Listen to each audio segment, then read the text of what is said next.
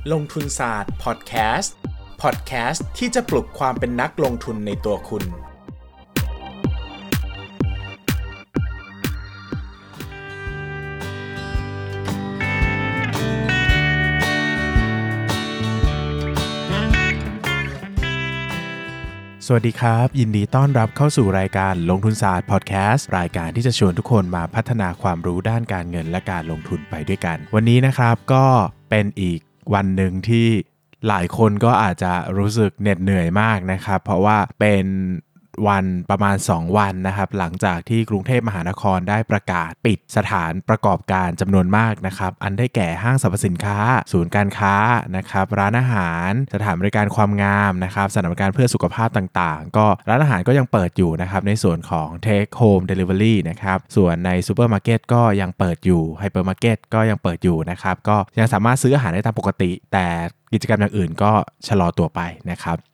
สิ่งที่เราเห็นนะครับ สิ่งที่เราเห็นว่าเกิดขึ้นได้ชัดเจนเอฟเฟกที่เกิดกับตลาดหุ้นนะครับก็คือเรื่องของราคาหุ้นที่เกี่ยวข้องกับการปิดห้างนะครับ วันนี้ก็เลยจะมาชวนคุยกัน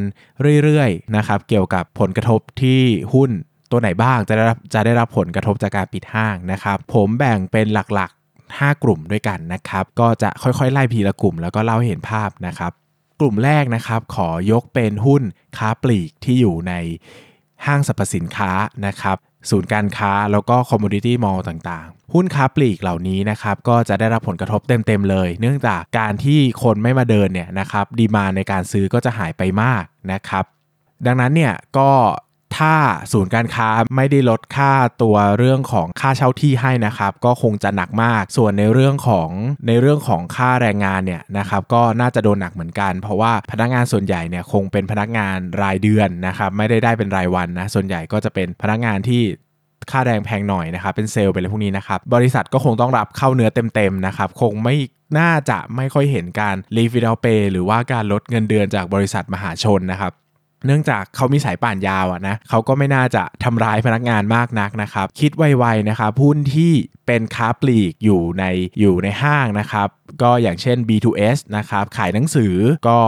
อะไรจากหมวดละการขายหนังสือก็มี B2S นะครับก็คือเครือ COL นะครับ Office Mate ด้วยนะครับ C1 นะครับคือหุ้น C1 ใน IN ก็คือหุ้นอมรินนะครับอันนี้เครือขายหนังสือก็ โดนหมดเลยนะครับ แล้วก็มีขายโทรศัพท์มือถือนะครับขายโทรศัพท์มือถืออุปกรณ์คอมพิวเตอร์ต่างๆ แล้วก็อุปกรณ์อิเล็กทรอนิกส์นะครับเช่น Com7 นนะครับ SPVI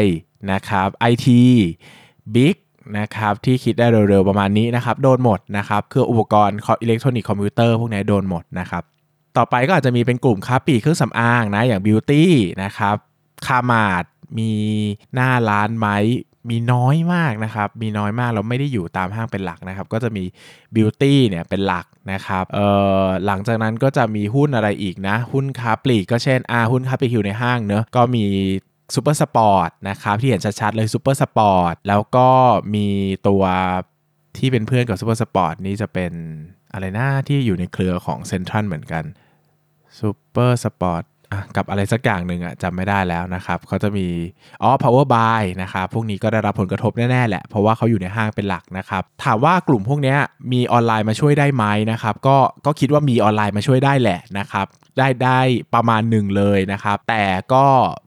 แต่ก็เหนื่อยหน่อยนะครับเพราะว่าต้องยอมรับว่าดีมาในการซื้อของส่วนหนึ่งมันมาจากการเห็นของด้วยอะยกตัวอย่างที่ชัดที่สุดสำหรับผมก็คือร้านหนังสืออย่างเงี้ยผมมาเข้าร้านหนังสือแต่ละทีอะไม่เคยมีความคิดจะไปซื้อหนังสือหรอกนะ ไปเดินเล่น แต่เดินเล่นแล้วเฮ้ยเล่มนี้น่าอ่านจังซื้อเล่มนี้น่าอ่านจังซื้อบางทีได้มาเป็น 10 เล่มแบบไม่มีจุดมุ่งหมายในการไปซื้อเลยนะครับแต่เวลาเราซื้อหนังสือในออนไลน์พวกนี้นะครับมันต้องมีการตัดสินใจอะมันต้อง มันต้องเสิร์ชหานะครับเพราะว่ามันไม่ได้ไล่เรียงให้เราเดินชมเหมือนในร้านเนาะบางทีมันก็เป็นเรื่องของดีมานที่ไม่ได้ตั้งใจจะซื้อมาก่อน ดังนั้นออนไลน์ก็อาจจะมีดีมานตรงนี้หายไปนะครับสังเกตว่าหุ้นค้าปลีกกลุ่มนี้ก็ลดลงค่อนข้างมากนะครับราคานะครับกลุ่มที่ 2 ก็เป็นเรื่องของร้านอาหารนะร้านอาหารเนี่ยก็ได้รับผลกระทบค่อนข้างมากเลยนะครับเพราะว่าเมื่อปิดห้างเนี่ย ร้านอาหารที่ขายเขาเรียกว่าขาย experience นะครับหรือขายความรู้สึกในการไปนั่งกินอะก็จะได้รับผลกระทบเยอะ เพราะว่าร้านอาหารที่ส่ง Delivery ส่วนใหญ่เป็นร้านอาหารที่ไม่ได้เน้น experience อะเน้นอาหารนะยกตัวอย่าง เช่นอย่างพิซซ่าคอมพานี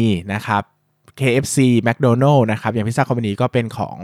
มิ้นนะครับ KFC ก็เซนเทลอะไรเงี้ยนะครับ พวกนี้คือเขาไม่ได้เน้นการนั่งกินในร้านอยู่แล้วเป็นหลักเขาก็จะเน้น Delivery ตั้งแต่ไหนแต่ไรแล้วนะเป็นฟาสต์ฟู้ดนะครับ ดังนั้นเนี่ยเขาจะได้รับผลกระทบน้อยกว่า ถ้าเทียบกับร้านที่เป็นบรรยากาศ ร้านเชิงบรรยากาศนะครับ คือเน้นไปนั่งกินอย่าง Hot Pot นะครับ MK ก็คือหุ้น M AU คือ After You อย่างเงี้ยนะครับ เน้นคนไปนั่งกินอะใช่ไหมกิน MK กินกินซุกี้อะครับ สั่งกลับบ้านมันก็ไม่ได้อารมณ์เหมือนกินร้านเนอะ ส่วนใหญ่ก็จะกินแค่เป็ดย่างใช่ไหมบะหมี่ที่สั่งกลับบ้านกัน เดี๋ยวนี้ก็ออกโปรหนึ่งแถมหนึ่งแล้วนะ MK เพราะว่าน่าจะหนักเหมือนกันนะครับ แล้วก็ AU อย่างเงี้ยนะครับ After You อย่างเงี้ย ปกติคนไปนั่งกินคาคิโกริกันนั่งเมานั่งกินขนมอะครับ สั่งกลับบ้านมันก็อาจจะได้แค่ในกลุ่มพวกขนมปังนมสดเนยสดอะไรพวกเนี้ยนะครับ แต่ตัวของเรื่องคาคิโกริทรอสอะไรพวกเนี้ยก็จะ drop ลงไปนะครับ ดังนั้นกลุ่มที่ 2 ที่เจอแน่คือกลุ่มร้านอาหารกลุ่มนี้ก็ลงแรงนะครับก็มีหลายตัวมากกว่านี้เนาะไป search ดูกันได้นะครับกลุ่มที่ 3 ที่ได้รับผลกระทบ เยอะเหมือนกันนะ แล้วก็ออนไลน์อาจจะช่วยได้ไม่มากก็คือกลุ่มของ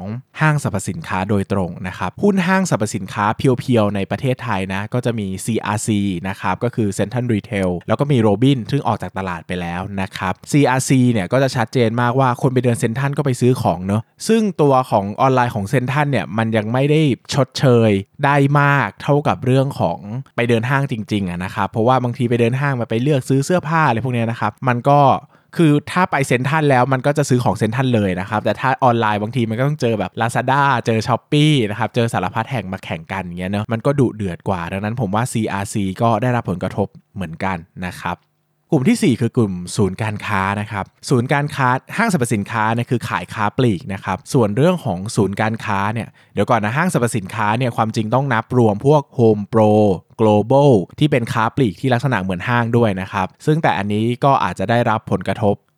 มากไหมอะก็อาจจะมากนะ global เนี่ยก็ไม่น่าจะส่งออนไลน์ได้นะครับ อุปกรณ์ช่างเนอะหรือ Home Pro เงี้ยผมอยากจะซื้อเก้าอี้ Home Pro ก็ก็ยากเหมือนกันบางทีอยากไปลองนั่งก่อน ไม่รู้ว่ามันนั่งแล้วมันถูกใจไหมอะไรเงี้ยนะครับก็เหนื่อยนิดนึงนะครับกลุ่มที่ 4 คือกลุ่มศูนย์การค้านะครับก็คือกลุ่มที่พัฒนาอสังหาริมทรัพย์ แล้วก็ให้เช่าพื้นที่สำหรับลูกค้ารายย่อยนะครับหรือว่าพวกกลุ่มค้าปลีกและอาหารต่างๆ มาเปิดนะครับตัวที่เด่นๆในประเทศไทยก็คือ CPN นะครับเซ็นทรัลพัฒนากรุ๊ปนะครับก็อันนี้ไม่ทราบจริง ๆ ว่าตัวศูนย์การค้าเนี่ยมีมาตรการเยียวยา ผู้เช่ามากแค่ไหนจะลดค่าเช่าไหมหรือช่วงที่ปิดเนี่ยจะคิดค่าเช่ากันอย่างไรนะครับก็ไม่รู้เหมือนกันเนาะเพราะว่าถ้าไปเยียวยาเนี่ย CPN ก็จะหนักหน่อย แต่ถ้าไม่เยียวยาเนี่ยกลุ่มผู้เช่าก็หนักหน่อย ซึ่งผมคาดเดาว่าน่าจะมีการลดราคาให้นะสักครึ่งหนึ่งอะไรเงี้ยนะก็เจอกันครึ่งทาง ผมไม่คิดว่าจะถึงขั้นฟรีนะแล้วผมก็ไม่คิดว่าจะเก็บเต็มเหมือนกันนะครับผมว่าน่าจะมีการผ่อนผันแบ่งเบาให้ประมาณหนึ่งนะครับ กลุ่มสุดท้ายนะครับก็คือกลุ่ม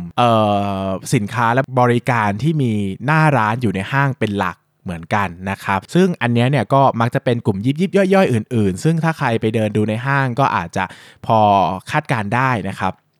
ยกตัวอย่างเช่น คลินิกเสริมความงามนะครับ คลินิกเสริมความงามในไทยก็จะมีตัวของวุฒิศักดิ์คลินิกเนาะที่อยู่ under หุ้น E4L นะครับ อันนี้ก็คงได้รับผลกระทบเพราะว่าสาขาจำนวนมากของเขาก็อยู่ในห้างนะครับเป็นต้นหรือว่า Mac g อย่างเงี้ยนะครับที่ค้าปลีกจำนวนหนึ่งก็อยู่ในห้างอย่างเงี้ยนะครับก็อาจจะได้รับผลกระทบ อันนี้ก็แล้วแต่ลักษณะเลยนะครับ ส่วนหุ้นที่ได้รับผลกระทบน้อยๆ จากการปิดห้างถึงแม้ว่าจะมีหน้าร้านอยู่ในห้างนะครับผมก็คิดว่าน่าจะเป็นหุ้นกลุ่มธนาคารนะครับแล้วก็สื่อสารนะครับซึ่งพวกนี้เนี่ยมันเป็นมันเป็นจำเป็นอะนะครับคือคนไปธนาคารมันจำเป็นอะมันไม่มีใครไปเดินเล่นนะครับดังนั้นเนี่ยเขาทำธุรกรรมในห้างไม่ได้เขาก็ต้องไปที่ stand alone อยู่แล้วนะครับเพราะว่าก็ยังต้องดำเนินธุรกิจกันต่อไป หรือว่าในส่วน ในส่วนของสื่อสารนะครับก็น่าจะไม่ได้รับผลกระทบมากเท่าไหร่ เพราะว่าทุกอย่างออนไลน์ได้แล้วนะครับเดี๋ยวนี้แต่เห็นกสทชนะครับเพิ่งออกมาตรการเยียวยาให้กับประชาชนนะครับให้เพิ่มการเล่นอินเทอร์เน็ตมากขึ้น ไม่รู้ว่าตรงนี้ กสทช จะจ่าย หรือว่าเจ้าของเครือข่ายเจ้าของเครือข่ายโทรคมนาคมจะจ่ายนะครับอันนี้ก็ก็ต้องมาคอยลุ้นกันว่างบจะออกมาเป็นอย่างไรนะครับแต่โดยภาพรวมแล้วไตรมาสนี้ไตรมาสนี้นะผมคิดว่าภาพของ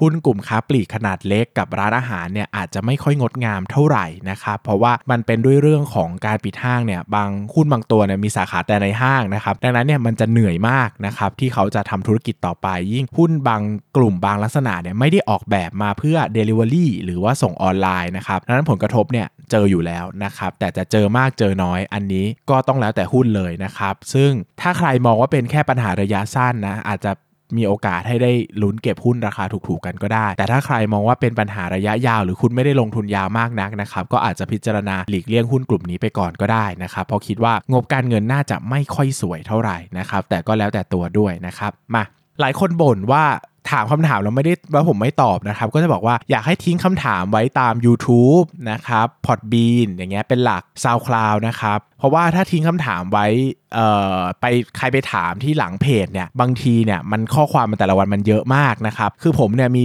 มีผู้ช่วยหนึ่งคนในการทำเพจนะเขาจะรวบรวมคำถามจากช่องทาง YouTube อ่า Facebook อะไรพวกนี้มาให้นะครับ Facebook นี่คือใต้คอมเมนต์เวลาลงบทความนะครับเขาก็จะรวมมาให้แต่หลังไม่เนี่ยเขาจะไม่ได้เข้าไปอ่าน เพราะว่าบางทีเขาไปกดอ่าน แล้วบางทีเขาไม่ได้ตอบเนี่ยก็กลัวว่าคนถามจะเสียความรู้สึกก็จะเป็นผมที่คอยตอบให้เองนะครับดังนั้นเนี่ยก็ถามตาม YouTube เนี่ยจะ ส่วนใหญ่จะตอบหมดนะครับ เพราะว่าเห็นชัดๆกันอยู่แล้วนะครับ ก็ยังไงก็มาถามใน YouTube แล้วกันนะครับ จะได้จะได้ผมจะได้เห็นแน่ๆนะครับ วันนี้ก็มาเอ่อตอบคำถามดีกว่านะครับมีคำถามครับ ถ้าผมจะเล่นหุ้นสไตล์ไฮบริดหรือเก็งกำไรระยะสั้น โดยใช้เงิน เติมพอร์ตในแต่ละเดือนมาเล่น เพื่อหากำไรมาลงทุนระยะยาว โดยที่ขาดทุนก็จะไม่ยุ่งกับหุ้นระยะยาว แต่เล่นระยะสั้นเพื่อที่ขยายความสามารถของเงินเพื่อลงทุนระยะยาวจะสามารถทำได้ไหมครับ ถ้าเทียบกับ DCA เรื่อยๆ อันไหนดีกว่าคำถามแรกนะครับ เราลงทุนเก่งกำไรได้เก่งหรือเปล่า เออ อันนี้เป็นคำถามที่ง่ายมากนะครับ การเก็งกำไรเนี่ยโดยทั่วไปถ้าเก่งประสบความสำเร็จเนี่ยมันให้ผลตอบแทนดีกว่าระยะยาวอยู่แล้วนะครับ เพราะระยะยาวเนี่ยมันซื้อแล้วถือยาว มันมีช่วงขึ้นลงเราทำกำไรไม่ได้ แต่ถ้าเราเก็งกำไรระยะสั้นเนี่ยเราซื้อตอนถูกขายตอนแพง ซื้อตอนถูกขายตอนแพง ซื้อตอนถูกขายตอนแพงเนี่ยมันทำได้อยู่แล้วนะครับก็คือกำไรมากมายอยู่แล้วนะถ้าถ้าทำได้เก่งจริงๆนะครับ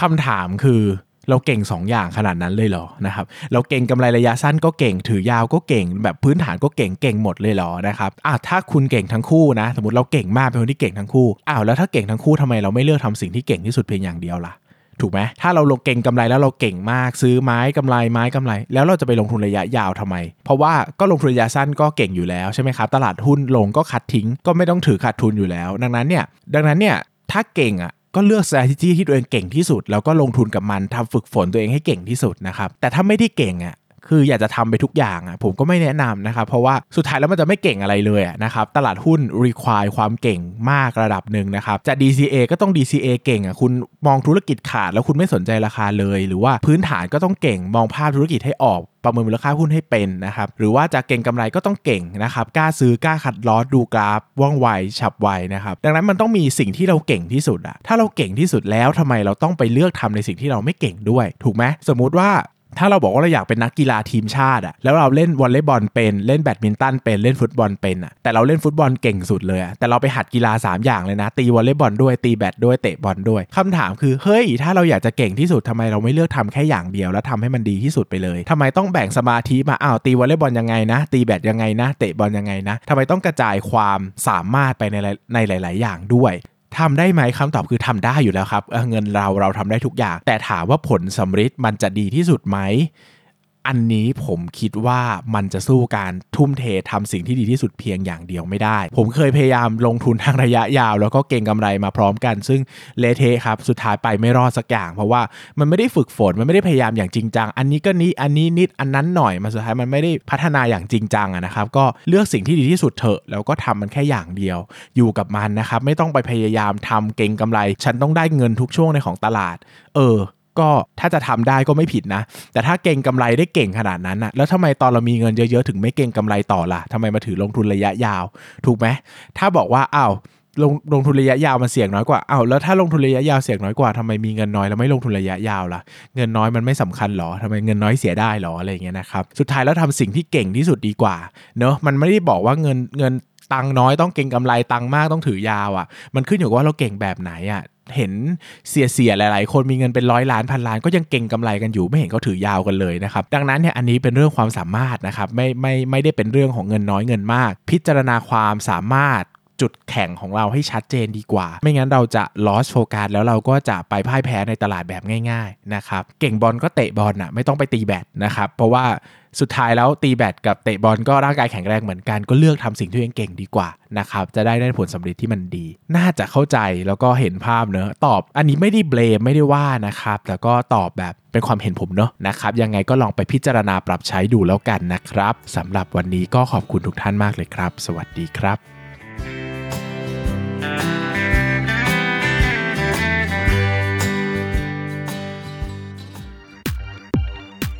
อย่าลืมกดติดตามลงทุนศาสตร์ในช่องทางพอดแคสต์เพลเยอร์ที่คุณใช้